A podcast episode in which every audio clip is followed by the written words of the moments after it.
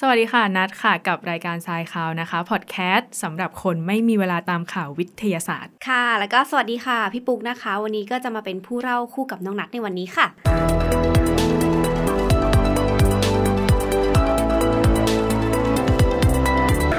โอเคค่ะ วันนี้นัดกับพี่ปุ๊กเตรียมข่าวมาเล่าให้ทุกคนฟังนี่ก็เยอะนะคะทุกด้านวัเลยนะเกือบทุกด้านเลยจริงๆครบทั้งแบบเครื่องอวกงอวกาศ สุขภาพค่ะข่าวเมืองไทยข่าว น่ายินดีต่างๆ เยอะแยะไปหมดเลยใช่เต็มโต๊ะเลย เดี๋ยวขอขอเข้าข่าวแรกเลยกันเพื่อไม่เป็นการเสียเวลา ข่าวแรกที่นัดกับพี่ปุ๊กจะมาเล่าให้ฟังก็เป็นข่าวเกี่ยวกับทางด้านอวกาศ เป็นงานวิจัยจากวารสาร Astronomy and Astrophysics ค่ะ ที่เขาเนี่ยค้นพบกาแล็กซีประเภท Radio Galaxy อืมหรือว่ากาแล็กซีวิทยุตรงตัวเป๊ะอือืมมแล้วเขาก็เคลมว่าเป็นกาแล็กซีที่ใหญ่ที่สุดที่มนุษย์โลกเคยเจอมาอืมอืม ในข่าวเขาใช้คำว่า Giant Galaxy เลยนะคะก็คือ Giant ใหญ่ที่แปลว่ายักษ์อะใหญ่ ใหญ่ใหญ่จริง ก็คือใจแอนที่แกล้งโนบิตะไม่ใช่อ่านั่นก็ Giant ก็มาจากตัวใหญ่เหมือนกันอ่าเดี๋ยวเดี๋ยวเดี๋ยวนะ ขออธิบายเรื่อง Radio Galaxy นิดนึงค่ะเดี๋ยวคนผู้ฟังอาจจะไม่เข้าใจว่าคืออะไรทำไมอืมต้องเป็น Radio อะไรเงี้ยไอตัว Radio Galaxy มันเป็นกาแล็กซีประเภทหนึ่งในหลาย ๆ ประเภทของกาแล็กซีนะ เป็นกาแล็กซีที่ปล่อยปล่อยแก๊สได้ อืมอืม โดยเขาจะปล่อยแก๊สจากใจกลางด้วยความเร็วสูง แล้วแก๊สก็จะร้อนเป็นลำแสงนู่นนี่นั่น แล้วก็อืมนอกจากแก๊สที่เขาปล่อยออกมาเนี่ยเขายังปล่อยคลื่นวิทยุด้วยนี่แหละ ถึงเรียกว่า Galaxy วิทยุอืมที่มาที่ไปของชื่อ ใช่ ลักษณะของ Galaxy เนี้ยมันจะเป็นเหมือนจานให้นึกภาพตามนะคะ เป็นเหมือนจานแล้วก็มีแสงวาบออกมาทั้งสองฝั่งจากใจกลาง เดี๋ยวฝากคุณผู้ตัดแปะให้ด้วยนะคะ แปะรูปให้ด้วยนะคะแล้วก็ข้อมูลเพิ่มเติมนะคะ ท่านผู้ฟัง Galaxy เนี้ย เราไม่สามารถมองเห็นด้วยตาเปล่าได้ แต่ปรากฏอยู่ในย่านคลื่นวิทยุ ก็คือใช้คลื่นวิทยุในตรวจการจัดูบใช่ไหมคะใช่เขาตรวจจับได้จากคลื่นวิทยุอืมก็คือ ความยาวคลื่นที่กาแล็กซีนี้อยู่อะมันเลยช่วงที่ตาเปล่ามองเห็นไปแล้วอืมอืมก็คือมันไกลมากมันจนต้องใช้คลื่นวิทยุถูกต้องไหมคะอ่านั่นก็เป็นส่วนหนึ่งค่ะเป็นเป็นส่วนหนึ่งที่ถูกต้องอืมอะไรอย่างนี้กาแล็กเรารู้ไหมคะว่าการเจอเนี่ยอ่า กาแล็กซีนี้อยู่ไกลจากเราเท่าไหร่ ไกลจากโลกเราเท่าไหร่ ไกลกว่าสายตาหรือเปล่าแน่ไกลกว่าแน่นอนค่ะค่ะ แล้วจริง ๆ แล้วมันยาวเท่าไหร่คะนัดคะโอ้นับจากโลกเรานี่ก็ห่างจากโลกเราไปประมาณ 3,000 ล้านปีแสงได้แล้วนั่นแหละใหญ่มากแล้วที่เขาว่าใหญ่อ่าถ้าเปรียบเทียบเนาะจากซ้ายไปขวาเนี่ยประมาณ 16.3 ล้านปีแสงเลยอะก็คือหนึ่งปีแสงประมาณเท่าไหร่คะอ่า หนึ่งปีแสงเนี่ยมันคือระยะทางประมาณ 9.5 ล้านล้านกิโลเมตร มันคือระยะทางที่แสงเคลื่อนที่ในหนึ่งปีอะได้ระยะทางเท่าไหร่อะไรเงี้ยแต่ก็คืออันนี้คือสิบหกจุดสามใช่นี่คือขนาดใหญ่นะ แล้วก็ห่างจากโลกเราออกไป 3,000 ล้านปีแสงสมเก่งเนาะสมตรวจควตรวจจับได้ยังไงก่อน คือคือเขาเก่งเหมืต้อองนกันขึ้นนะไปถึงขนาดไหนแล้วคือแบบ ไอการตรวจจับเนี่ยมันตรวจจับจากภาคพื้นดินด้วยอ่าก็คือเป็นงานงานงานเก่งวิจัยจังจากมหาวิทยาลัยไลเดนอืมเอ่อที่เขาศึกษาวัตถุอวกาศในย่านความถี่ต่ำก็คืออินฟราเรดวิทยุไมโครเวฟอะไรเงี้ยช่วงนั้นไป ผ่านกล้องโทรทัศน์ที่ชื่อว่า LOFA L O F A R ก็คือเป็นตรวจจับจากภาคพื้นดินเลย ไม่ได้เป็นกล้องกล้องโทรทัศน์อวกาศใดๆทั้งสิ้น การเจอครั้งนี้ก็อาจจะทำให้นักวิจัยเขาศึกษา แล้วก็ทำให้เขาเนี่ยเข้าใจถึงสาเหตุว่าอะไรทำให้กาแล็กซีหรือวัตถุอวกาศเจริญเติบโต หรือว่ายิ่งใหญ่ได้ขนาดนั้น กาแล็กซีนี้ชื่อว่า Archeonius ค่ะ เป็นชื่อยักษ์แน่อืมยักษ์ในเทพเจ้ากรีกเขาก็เลยเอามา ถ้าอยากรู้ตั้ต้องงต้องลองอยากเห็นเหมือนกันเดี๋ยวสิเดี๋ร์ยวชดูนะคะ เดี๋ยวแปะรูปให้ค่ะโอเค เรามาต่อกันที่ข่าวอากาศที่บ้านเราบ้างค่ะ เพราะว่างานนี้นะคะเป็นความร่วมมือแล้วก็เรียกได้ว่าเป็นความภูมิใจแบบระดับหนึ่งเลยนะ เพราะว่าเป็นความร่วมมือระหว่างมอเกษตรจิสตาและองค์การนาซาค่ะ เพื่อวิจัยผลึกเหลวในอวกาศนะคะ ที่ต่อยอดงานวิจัยที่ศึกษาฟิล์มบาง หรือว่าผลึกเหลวหรือว่า liquid crystal นั่นเองนะคะ แล้วก็ผลกระทบจากความร้อนที่มักจะเป็นปัญหาในปัจจุบันค่ะ เพื่อพัฒนางานวัสดุในภาคอุตสาหกรรมนั่นเองค่ะนัทคะก็คือเป็นการการต่อยอดงานวิจัยใช่ผลึกเหลวร่วมกับใช่นาซาด้วยใช่ไหมใช่ แล้วก็คือเป็นที่น่าภูมิใจมากเพราะว่าคณะอาจารย์แล้วก็นิสิตภาควิชาฟิสิกส์ม.เกษตรค่ะได้เข้าร่วมงานอย่างที่น้องนัททราบนะคะว่าอ่าก็คือร่วมมือกับนาซาใช่ไหม โดยผลึกเหลวนั้นค่ะ มีงานทางวัสดุศาสตร์ที่นำไปใช้ในงานอุตสาหกรรมอิเล็กทรอนิกส์อย่างเช่นพวกจอ LCD อะไรอย่างนี้ อันนี้อันนี้เป็นแบบตัวอย่างให้ตัวอย่างให้เห็นผลึกเหลวที่ให้รู้สึกว่าปกติคิดออกอ่าใช่เอออืมดีเหมือนกันนะเวอร์ดีนึกไม่ออกว่าผลึกเหลวอ่าคืออะไร ก็ จอ LCD ก็ใช่มีส่วนประกอบของผลึกเหลวถูกไหมใช่อ๋อซึ่งอันเนี้ยค่ะเขาก็ไปพัฒนานะคะ แล้วก็เป็นข่าวดีที่ก็คืองานวิจัยเนี้ยได้เป็นส่วนหนึ่งในการทดลองของโครงการ Oasis 2 นะคะ เพื่อศึกษาเกี่ยวกับ คความผิดปกติของผลึกเหลว หรือว่าไอตัวฟิล์มคริสตัลที่เราคุยกันอ่าที่นะเพราะว่าที่คุยเมื่อกี้ใช่ไหมจากความร้อนนะคะ แล้วก็สนามแม่เหล็กใน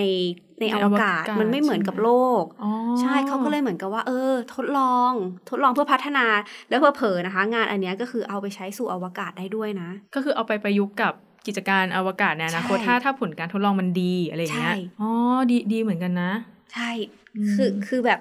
ดีมากเลย เพราะว่ากิจการอวกาศในอนาคตเขาก็เลยคือทดลองทดสอบกันมานะคะ แล้วปรากฏว่าทีนี้ก็เลยมีการเซ็น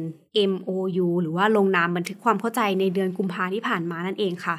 เพราะว่าการทำงานเนี่ยก็จะได้มีระบบแล้วก็แบบแผนนั่นเอง ก็เซ็น MOU ไปเลย ใช่ ถูกไหม ใช่แล้วเนี่ยก็ถือว่าเป็นการเริ่มต้นที่ดีนะคะ เพราะว่าการแบ่งงานต่างๆ ทางมอเกษตรก็จะรับผิดชอบในส่วนขององค์ความรู้วิทยาศาสตร์ในงานวิจัย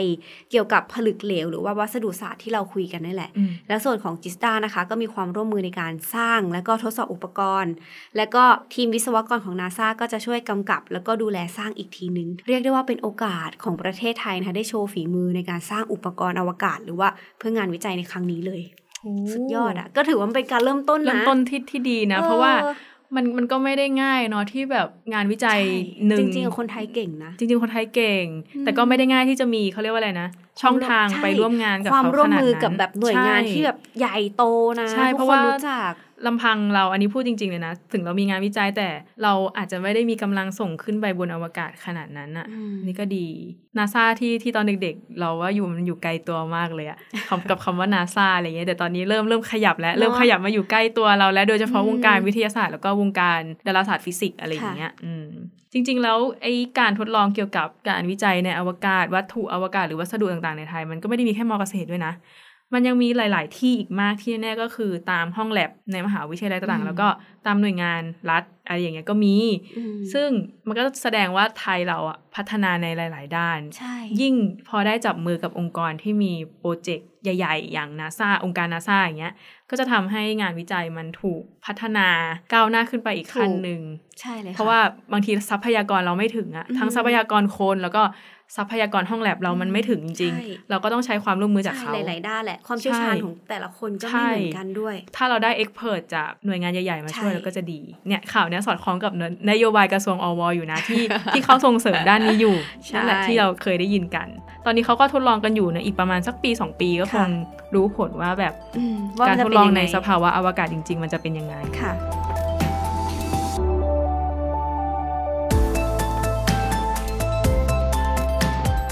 เดี๋ยวมาทางข่าวเทคโนโลยีค่ะที่ไม่ใช่เทคโนโลยีอวกาศกันบ้าง เป็นอืมเทคโนโลยีทางพื้นดินอืมสำหรับคนขี้เกียจขับรถ เออ ตอนนี้สำมองหน้ารับมองหน้ากันที่สองพยายคามนให้คนอื่นขับรถให้มองหน้ากันสองคนเหมือนคุณๆนะ อะไรแบบนี้ ตอนนี้ประเทศจีนค่ะที่เมืองเซินเจิ้นอ่าบริษัทไป่ตู้เนี่ยเขา ทำแท็กซี่ขับเองค่ะอัตโนมัติ เขาพัฒนารถยนต์ที่ขับเองอะมาเป็นอืมแท็กซี่ เพื่อที่จะบริการลูกค้าไม่ต้องอืมมีคนขับ เขาจะเรียกตัวนี้ว่า robo taxi ก็คืออืม แท็กซี่ที่เป็น robot อืมอืมเวลาเราจะจะใช้งานแล้วก็จะมีการเรียกผ่านแอปแอปหนึ่งคงคล้ายๆกับ Uber หรือใช่ Grab อะไรเงี้ยเรียกปุ๊บมารับอืมมารับเสร็จไปส่งจุดหมายค่ะแล้วก็ปล่อยเราลงอ่าแล้วรถก็ไปก็เอคืงอะไรก็เงี้คือยเรียกได้ว่าไม่มีคนขับรถอะ ใช่ แต่ช่วงแรกๆเอข่าวออกมาเนี่ยเขาเรียกว่าอะไรนะให้คนพนักขับพนักงานนะนั่งไปด้วยอืมแต่ไม่ขับ ก็คืออมนั่งไปเพื่อให้ลูกผู้โดยสารอุ่นใจอ่าเพราะว่า บางคนเขาก็ไม่กล้าขึ้นไปคนเดียวอืมว่ารถจะพาไปไหน หรือถ้าเกิดอะไรฉุกเฉินมันจะไม่ได้ไงอืมเขาก็เลยอุ่นใจไว้ก่อน จริงๆแล้วเทคโนโลยีเนี้ยมันมันไม่ได้เพิ่งมีที่เซินเจิ้นด้วยนะ มันมีมันมีมาหลายประเทศแล้ว แต่ว่าเขาอาจจะไม่ได้ทำเป็นเป็นหลักเป็นแหล่งหรืออะไรเงี้ยอย่างในซานฟรานซิสโกหรือที่ USA อะเขาก็สร้างมาแล้วนะคะ แต่ที่เรานำมาเล่าให้ฟังเนี่ยมันเป็นข่าวที่เราคิดว่ามันน่าสนใจว่าถ้าประเทศไทยเราเอามาใช้อะมันจะเป็นยังไงในย่านชุมชนอะไรอย่างเงี้ย อืมอืมอย่างเราก็ค่อนค่อนข้างสนใจในระดับหนึ่งอืมแต่พี่ว่ามันก็มีทั้งดีแล้วก็ไม่ดีผสมไป เออ มันก็จริงนะ เพราะว่าในส่วนที่ดีค่ะ ก็คือเทคโนโลยีเข้ามาช่วย support แหละ เรื่องความสบายของเราอ่าเหมือนในหนังเลย ที่แบบว่าโอ้โห ขึ้นมาไม่มีคนรถขับ แล้วก็คืออืมไปได้เลยอะไรเงี้ยมันก็เหมือนเหมือนในฝันในหนังขึ้นทุกวันอืมแล้วก็ในส่วนที่ไม่ดีค่ะ ก็มีเหมือนกันแบบว่าอย่างแรกเลยก็คือตอบแบบโลกสวยนิดนึงก็คือคนขับแท็กซี่จะจะทำมาหากินยังไงเนาะถ้าถ้าสมมติใช่วันถ้าสมมติหว่ามันมีมันมีเรื่องของแบบ ถ้าเขาไม่ใช้รถ auto ศักยภาพในอย่างเงี้ยการขับแล้วอะอืมแล้วเขาจะแบบทำมาหากินยังไงแล้ว มาอีกมุมหนึ่งคือถ้าเกิดเหตุฉุกเฉินรถชนขึ้นมาแล้วใครรับผิดชอบ เราจะไปหันหน้าไปหาใครว่าแล้วไม่มีคนขับ AI อะ มันจะตัดสินใจได้ดีเท่ากับคคนที่มีประสบการณ์หรือเปล่า ใช่ อันเนี้ยอันนี้เรื่องน่าคิดมากเลยนะใช่ AI มันเป็นอะไรที่ต้องมานั่งคิดถูกอีกทีป้อนข้อมูลไปแล้ว ก็จะคิดได้อืมแค่นั้นอะแต่ถ้ามันมีเหตุการณ์นอกเหนือจากข้อมูลที่ใส่ไปจะทำยังไงอืมอืมใช่ค่ะนั่นแหละ ก็ต้องรอดูต่อไปว่าจะเป็นยังไงต่มัอนไปอาจจะต้องในนคตเพิ่มข้อกำหนดเข้าไปอีก ถ้ามีอืมกรณีในรถแต่ขับแต่เอที่งแน่อะไรๆก็เงี้ยต้องรักษาระเบียบวินัยบนท้องถนนอยู่ดี ใช่ ถึงถึงคุณจะใช้ AI ขับรถก็ต้องมีกฎระเบียบหรือแต่ข้อคิดดูกำหนดนะออกต้มาองมีเพิ่ม AI กับคนอะต้องตีกันแน่ๆ เพราะว่าใช่บนท้องถนนมันไม่ได้มีแต่คนอย่างเดียวนะนะ ตอนนี้ก็คือมี AI เข้ามาขับด้วยถูกไหมใช่ นั่นแหละ แต่แต่ข้อดีอย่างหนึ่งที่นัทชอบแท็กซี่ auto แท็กซี่ปัญญาประดิษฐ์อะไรเงี้ย คือส่วนตัวเนาะเป็นผู้หญิงเราไม่อืมไม่มันจะไม่มีเคสอ่าแท็กซี่ทำร้ายผู้โดยสารแน่นอน ใช่ การโดนรูดซับอะไรเงี้ยก็คือปลอดภัยในระดับหนึ่งว่าใช่แท็กซี่คงเอ่อ AI คงไม่มารูดทรัพย์ดิฉันนะคะ ใช่ แต่แต่กลัวอย่างหนึ่งคือไปรูดทรัพย์รถ ของหายหรือเปล่าเอ๊ยยังไง ของของบนรถจะหายหรือเปล่า อันนี้ก็เป็นเออเรื่องน่าคิดว่าจอหายใช่อะไรอย่างเงี้ยโดนแกะไปแล้วหาเลยนะหาเลยนะ AI บอกอย่าทำฉัน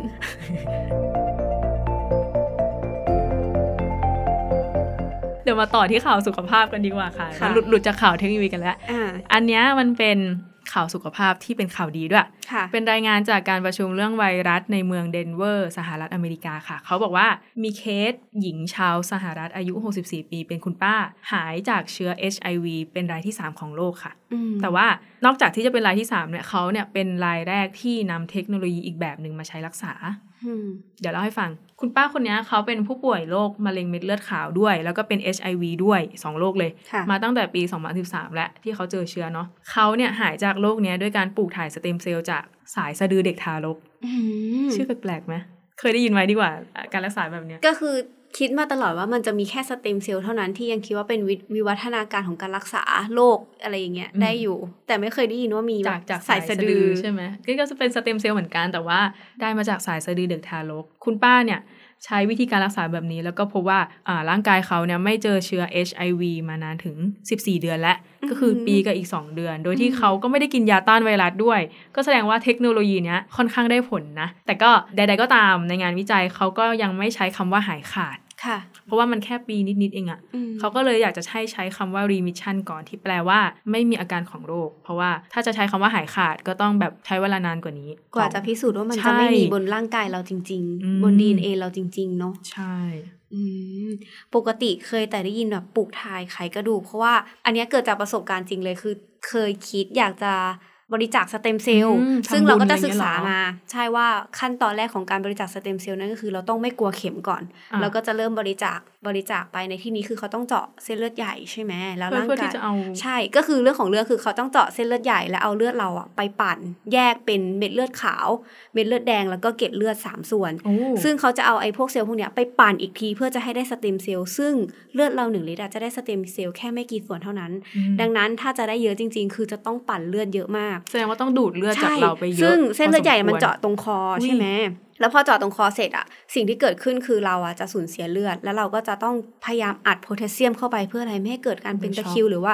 อากาศคือข้างในมันด้วยความที่มันจะต้องรักษาระบบความเย็นเพื่อป้องกันการติดเชื้อแบคทีเรีย หรือว่าการติดเชื้อโรคอื่น ๆ เนี่ยมันก็เลยเหมือนทำให้เราต้องฟิตร่างกายอะไรอย่างเงี้ยค่ะ แต่ปรากฏว่าอันเนี้ยคือไปศึกษามาแล้วปรากฏว่าเพิ่งมารู้ว่า เออเฮ้ยมันมันมีปัจจัยหลายอย่างที่ทำให้แบบเราทำตรงนั้นไม่ได้อะไรอย่างงี้ก็แบบมเออก็น่าเสียดายถ้าไม่อย่างนั้นเราก็จะแบบ แต่เนี่ย อันนี้ก็คือเป็นทางเลือกอีกทางเลือกหนึ่งแล้วนะที่ที่เก็บจากใช่สายค่ะสะดือเด็กทารกก็ใช่แสดงว่าแต่แต่ไม่เจ็บคือไม่ปวด แต่คือประเด็นที่จะถามนัดคือสเต็มเซลล์จากเลือดสายสะดือเด็กทารกนี่คือมันมันเป็นยังไงคะถ้าถ้าในจินตนาการนี้ก็คือตัดสายสะดือมาแล้วเก็บอ่ามันก็คล้ายใช่ๆไหแบมบนั้น แต่ว่าแต่ประเด็นคือสายสะดือเด็กเด็กที่แบที่บคลอดใหม่เลยอูแวะปุ๊บแล้วก็คือใช่ฉึบแล้วก็คือใช่ ใช่เป็นการเก็บอ่าทรงนั้นแต่ว่าอืมต้องต้องได้รับความยินยอมจาก ครอบครัวอ่าอะไรอย่างพ่นี้อด้แม่วยผู้ปกครองใช่ เพราะว่าไอสายสะดือเด็กทารกสเต็มเซลล์ที่ได้จากตรงเนี้ย มันก็จะไปเข้ากันได้กับคนในครอบครัวอือืมมถ้าสมมุติเรามีลูกอย่างเงี้ย แล้วเรามีกำลังทรัพย์พอในการที่จะรักษาสเต็มเซลล์อ่านี้นี้ไว้อืมเพราะว่าเรากลัวในอนาคตลูกเราจะเป็นอะไร โรคเกี่ยวกับแต่ทางมันโลก็ไม่มีอะไรหิตการันตีหรือเปไงล่าว่า อีก 30 ปีข้างหน้าจะเป็นมะเร็งเม็ดเลือดขาวอ้าวหเรารือไม่รู้อีก 40 ปีข้างหน้าใช่หรือ 22 ปีข้างหน้าคือมันไม่มีใครรู้ได้เลเรายไม่รู้ เพราะฉะนั้นถ้ามัเรานก็จะมีค่าใช้จ่ายใช่ไหมค่าคะใช้จ่ายใช่เราเราอาจจะเก็บสเต็มเซลล์ลูกสายสะดือลูกเราไว้อืมทำการกระบวนการทางการแพทย์อะไรหลาย ๆ อย่าง แล้วก็ฟีดไว้ในไนโตรไนโตรเจนเหลวอืมอาจจะเก็บไว้กี่ปีไม่รู้ เพราะว่าเราไม่รู้ว่าลูกจะเป็นอย่างอะไรก็คือเราจะต้องมีเราค่าใช้จ่ายตัเรื่องก่ไนนโตรเจนเหลว ใช่ในการอืมเก็บมันอาจจะต้องมีค่าใช้จ่าย แต่มันก็เป็นเรื่องที่ดีนะที่แบบเราเรา save มีไว้หนตั้งแต่ทางเขาเกิดอะ อันนี้มันก็เป็นวิธีการรักษาแบบนึงแหละค่ะ แต่ว่าอ่าเราอาจจะไม่เคยได้ยินเท่าไหร่ แต่ว่ามันก็มีมามานานและอืมตอนแรกเรานายก็ไม่รู้จักเหมือนกันว่ามันคืออะไร แต่เนื่องจากว่าอ่านข่าวก็เลยสงสัยเหมือนกัน ก็แอบแอบไปหามา ก็เลยมาตอบได้นี่ไงมันเป็นการรักษาด้วยเซลล์ต้นกำเนิดเหมือนพวกอ่าปลูกถ่ายอื่น ๆ นี่แหละ แล้วเรามาข่าวต่อไปเลยดีไหมคะนัทคะได้จ้า ก็คือข่าวทางด้านพิบัติภัยกันบ้างค่ะว่า ล่าสุดค่ะในวันที่ 18 กุมภาที่ผ่านมาค่ะนัทค่ะคือพายุยูนิสค่ะอ่าก็คือเขาก่อตัวขึ้นค่ะในมหาสมุทรแอตแลนติกค่ะ พัดถล่มหลายประเทศในยุโรปฝั่งตะวันตกเลยล่ะค่ะ ทั้งอังกฤษไอร์แลนด์เนเธอร์แลนด์เบลเยียม เยอรมัน แล้วก็โปแลนด์เองโดนหมดเลย อ๋อยูยูนิสนี่ก็เห็นเห็นข่าวอยู่เหมือนกันนะคะ เพราะว่าใช่ค่อนข้างที่จะดังอยู่ในอืมช่วงแบบอาทิตย์ที่เขาบอกผ่นเลยมานะคะว่า มีการยืนยันจากกรมอุตุนิยมวิทยาด้วยว่า พายุเนี้ย รุนแรงสุดในรอบ 30 ปีเลยค่ะ ของประวัติศาสตร์ยุโรปเลย อ๋อ ก็คือกรมอุตุทางด้านทางของของทางแถบยุโรปเขาก็เคลมมาว่าแรงสุดในรอบ 30 ปีของยุโรป อู้แรงนะ แสดงว่าก่อนนัดเกิดอีกที่มันเกิดรุนแรงไปแล้ว นี่คือเกิดเกิดแล้วประแป๊บหนึ่งหรือเปล่างงไปหมด ค่ะ แล้วจากรายงานข่าวค่ะเขาบอกว่าหลายสำนักเลยนะคะ ก็รายงานถึงผู้เสียชีวิตว่ามีเป็นหลักสิบราย แล้วก็สำหรับผลกระทบอื่นๆเนี่ยก็คือทั้งไฟดับหลาย ๆ เมืองจนถึงลมพัดแรงมากหลังคาบ้านเรือนนี่ก็คือเปิดใช่ใช่ไหมสิ่งเหมือนปลูกพายุสร้างไทยถล่มรวมถึงแบบเขาเรียกอะไรหลังคาของ O2 Arena ค่ะ ที่เป็นทั้งสนามกีฬา ทั้งฮอลล์จัดคอนเสิร์ต ปลิวไปเช่นกันก็คือว่ารุนแรงมาก ๆ นะ เปิดไปเลยอย่างเออนี้ถ้าเนอะถ้าฮอฮอนี่คือ มันใหญ่ใหญ่มากใหญ่นะใหญ่แล้วก็คือแบบพัดปิวไปอย่างนี้ก็คือ ความเร็วลมต้องเท่าไหร่เนี่ยสองร้อยกิโลเมตรได้ใช่น่าจะได้อะ ก็คือเนี่ยถ้าสมมติโดนปิวก็คือหนังผมหัวไปไปหมดแล้วเลยก็หัวคือล้านเลยนะคะหมือโดกรชากแต่ก็สร้างความสนใจให้กับบุคคลที่ร่ำเรียนวิทยาศาสตร์มานะคะ คือ รู้ไหมคะว่าต้นไม้แห่งความชอกช้ำระกำที่หลาย ๆ คนต้องเรียนฟิสิกส์มานั่นก็คือ ต้นแอปเปิลที่เป็นตำนานของนิวตันนั่นเองค่ะ ที่เจอพายุนี้แล้วเดี๋ยก็วนะต้นต้นแอปเปิลที่ที่เป็น ถอนรากถอนโคนไปแล้วค่ะตอนนี้ อ๋อ ต้นแอปเปิลที่นิวตันเขาสังเกตว่าอ่าการตกของลูกแอปเปิลใช่ทำให้เขาปิ๊งไอเดียแรงโน้มถ่วงใช่ไหมใช่ สิ่งคือทั้งหมดทั้งมวลที่พูดมาคือทุกคนอะบอกว่าต้นแอปเปิลไปแล้วนะ อ๋อ แต่ว่าอ่านิวตันเนี่ยผ่านมากี่ร้อยปีแล้วเนี่ยไอ้คำถามคือต้นต้นไอ้ต้นไม้ต้นนี้มันยังอยู่อีกเหรอ เออคือแบบหืม ยังไง และซึ่งมันคนละต้นกันนะคะอ๋อเหรอต้น original นั้นคือไม่อยู่แล้ว ก็คือถ้ามันอยู่ร้อยปีมันอยู่นี่มันก็คือต้องแปลกนี่คือฮาฮาเลยนะคะ เพราะว่าอันเนี้ยคือต้นก๊อปปี้ค่ะ เพราะว่าตอนกิ่งมาปลูกจาก Cambridge Botanical Garden นั่นเองค่ะ เพื่อเป็นเกียรติแก่นิวตันก็คือก็คือต้นเนี้ยเขาเรียกว่าเป็นต้นต้นจำโคลลองนต้นโคลนใช่ใช่ไหมซึ่งต้นนี้ค่ะล้มก็คือมีอายุประมาณ 68 ปี ไอ้ต้นที่โค่นจากพายุยูนิสก็คือเป็นต้นก็โคลนอายุที่มีเยอะอายุนะ68 ปีก็รุ่นรุ่นป้ารุ่นเราเลยเนาะ อายุเยอะนะมก็คือที่เขาตอนกิ่ง เพราะว่าเขาเอาตอนกิ่งขยายพันธุ์ค่ะทำให้ลูกเติบโตเหมือนต้นพ่อแม่ก็คือทุกประการเลยยังมีสถาบันหลายสถาบันหลายส่วนนะคะ หรือว่าหน่วยงานทั้งหลายเนี่ยก็คือตอนกิ่งไปปลูกเรียบร้อย แล้วก็คือทำไปอ๋อใช่ก็แต่ก็เรียกได้ว่าเป็นเหมือนเจนสองอะเจนสอาจองจะก็อาจจะหลายเจนแล้วก็ได้ ไม่รู้อาจจะกิ่งใช่ออกิ่ไม่งเจนไหนไม่รู้แล้วกี่เจนแล้วเนี่ย แสดงว่าไอ้ไอ้ไอ้หลังหลังจากต้นต้นเนี้ยที่ที่แคมบริดจ์บอตานิคอลการ์เดนที่ตายไปแสดงว่าเขาก็ต้องมี